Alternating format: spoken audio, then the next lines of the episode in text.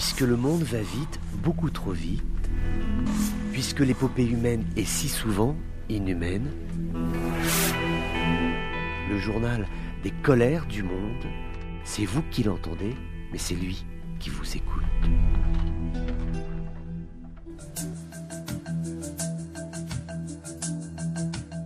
Bonjour à tous, bienvenue dans ces colères du monde. Nous allons en Algérie où le climat social s'est détérioré. 48 heures de grève des fonctionnaires, 48 heures pour réclamer une revalorisation de leur pouvoir d'achat et dire que les propositions qui leur ont été faites par les autorités d'Alger sont inacceptables. C'est vrai qu'il y a eu une diminution de l'IRG, de l'impôt sur le revenu, également une révision de la grille salariale des travailleurs de la fonction publique qui a été proposée, mais ceci est très en deçà de la réalité de l'inflation dans ce pays qui puisait en situation de fête sacrée où il y a une valse des étiquettes. Alors ce n'est pas propre à l'Algérie, c'est un phénomène que l'on observe dans d'autres pays de la zone arabo-musulmane, mais il n'en reste pas moins qu'en Algérie, cela commence à devenir intenable, sachant que dans la fonction publique algérienne, il y a beaucoup de petits salaires ou de salaires moyens, de gens qui n'ont que cela comme revenu et qui parfois sont obligés d'avoir des activités de substitution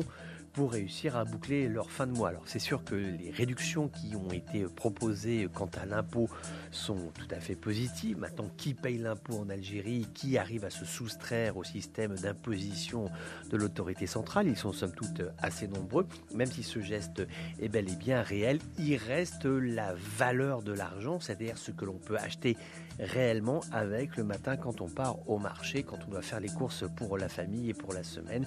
De quoi dispose-t-on dans son panier à la fin de la journée C'est ça qui est important et c'est là où ça coince, c'est là où les travailleurs algériens estiment qu'ils ne sont absolument pas bien servis dans la fonction publique. C'est la raison pour laquelle il y a eu ces deux journées de grève. C'est un signe envoyé aux autorités euh, d'Alger en prévision d'autres mouvements sociaux s'il n'y a pas une réaction rapide d'Alger en clair s'il n'y a pas une augmentation des salaires significative de telle façon à ce que la colère sociale puisse être calmée. Même si le pouvoir aujourd'hui en Tunisie s'est véritablement concentré autour du palais de Carthage et des proches collaborateurs d'un président Kaïs Sayed qui reste tout puissant aujourd'hui sur la scène politique, sociale et économique euh, en Tunisie, il y a toujours cette volonté euh, de l'autorité tunisienne de démontrer euh, qu'elle bénéficie d'un soutien populaire. C'est pour ça que Ahmed Schafter, qui est membre de la campagne explicative du chef de l'État, donc c'est un homme qui est en charge d'expliquer le bien fondé de la politique actuellement menée par le dirigeant tunisien, eh bien il a annoncé qu'une journée de soutien au président euh, Kais Sayed sera organisée le 8 mai prochain, une journée populaire. C'est intéressant parce que la dénomination exacte, c'est une journée de colère populaire, donc euh, colère contre ceux qui dénoncent le pouvoir centralisé de Kaïs Sayed, ceci pour démontrer que celui-ci bénéficie toujours d'une large assiette de soutien dans le pays. En tout cas, les relations sont toujours difficiles avec la société civile tunisienne. Récemment, c'est le président de l'Union tunisienne de l'agriculture et de la pêche qui est très en colère puisqu'il y avait des réunions gouvernementales qui étaient prévues et au dernier moment il a été écarté d'une réunion qui devait se tenir en la présence du président de la République Kaïs Sayed ainsi que du bureau de l'UTAP donc c'est cette union tunisienne de l'agriculture et de la pêche. Alors on sait qu'il était sur des positions assez dures hein, par rapport à la présidence tunisienne. Enfin le fait est qu'il a été chassé de cette réunion. Ce type d'information qui en fait concourt à créer un climat dual avec à la fois le palais de Carthage qui essaye de démontrer que le président Kais Sayed a toujours un soutien, et puis en face la société civile qui dément les affirmations d'un soutien populaire au président Kais Sayed.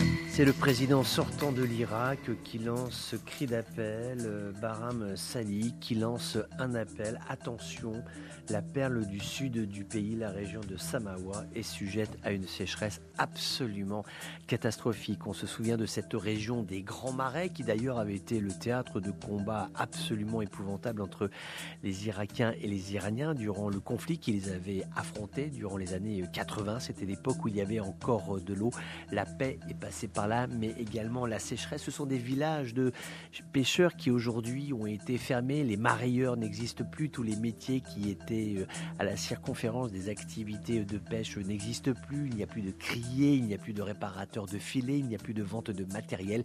Et aujourd'hui, ce sont des villes qui se meurent. Par exemple, Samawa, qui est une, effectivement, c'est une perle absolue. Cela fait partie de ces villes absolument euh, magnifiques qui sont aujourd'hui euh, menacées.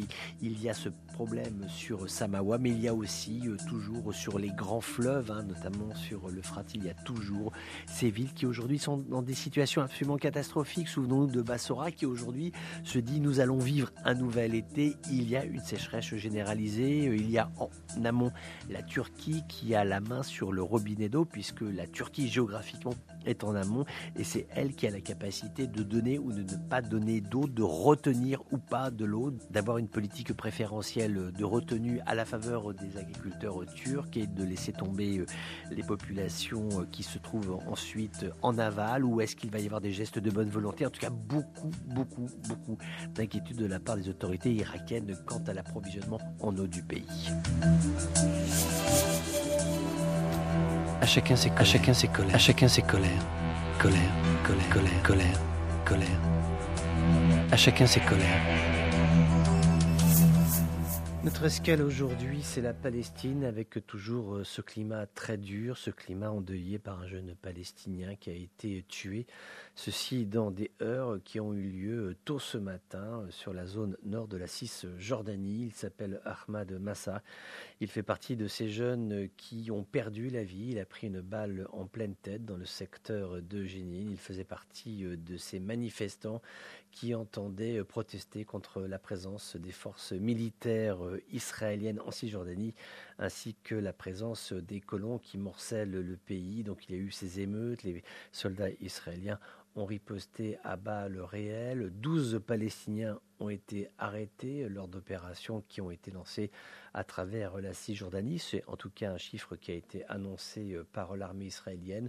Le Club des prisonniers palestiniens, qui est une organisation de défense de ces détenus qui sont actuellement écroués en Israël, fait état de 17 personnes donc, euh, qui auraient été arrêtées, donc un bilan plus élevé que les autorités officielles israéliennes. Les raids de l'armée israélienne sont concentrés donc sur euh, Jénine, également dans le camp de réfugiés palestiniens qui est limitrophe. C'est là où il y a beaucoup de combattants qui sont actifs, alors ou pour euh, le djihad islamique, également euh, le Hamas, mais ça peut être aussi euh, les brigades d'Al-Aqsa, qui est la branche armée du parti Fatah, hein, du président Mahmoud Abbas. Donc il y a là une concentration de groupes armés. Ce qui est intéressant, c'est de voir qu'il y a aujourd'hui un basculement des pôles de conflictualité, puisque le Hamas ne veut pas se retrouver dans une situation de non-contrôle des groupes armés sur le territoire de Gaza. On sait que c'est extrêmement difficile pour lui de contrôler les groupes armés. C'est extrêmement difficile aussi de contrôler les émeutiers qui aujourd'hui sont dans une posture de désespérance telle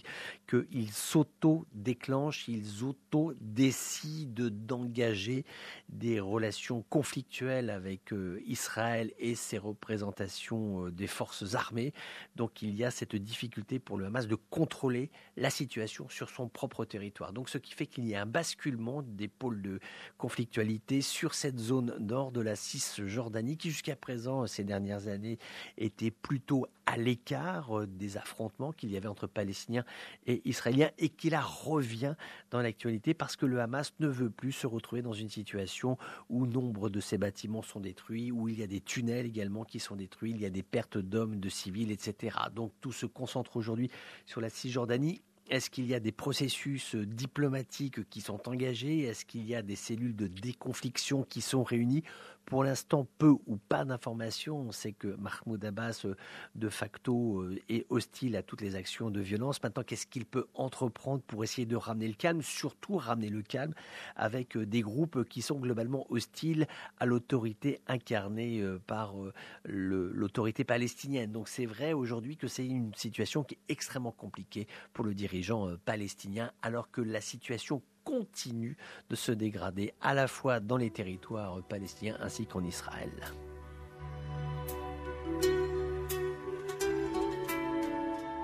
Voilà, c'était les colères du monde d'un jour comme les autres, mais qui n'étaient pas tout à fait comme les autres.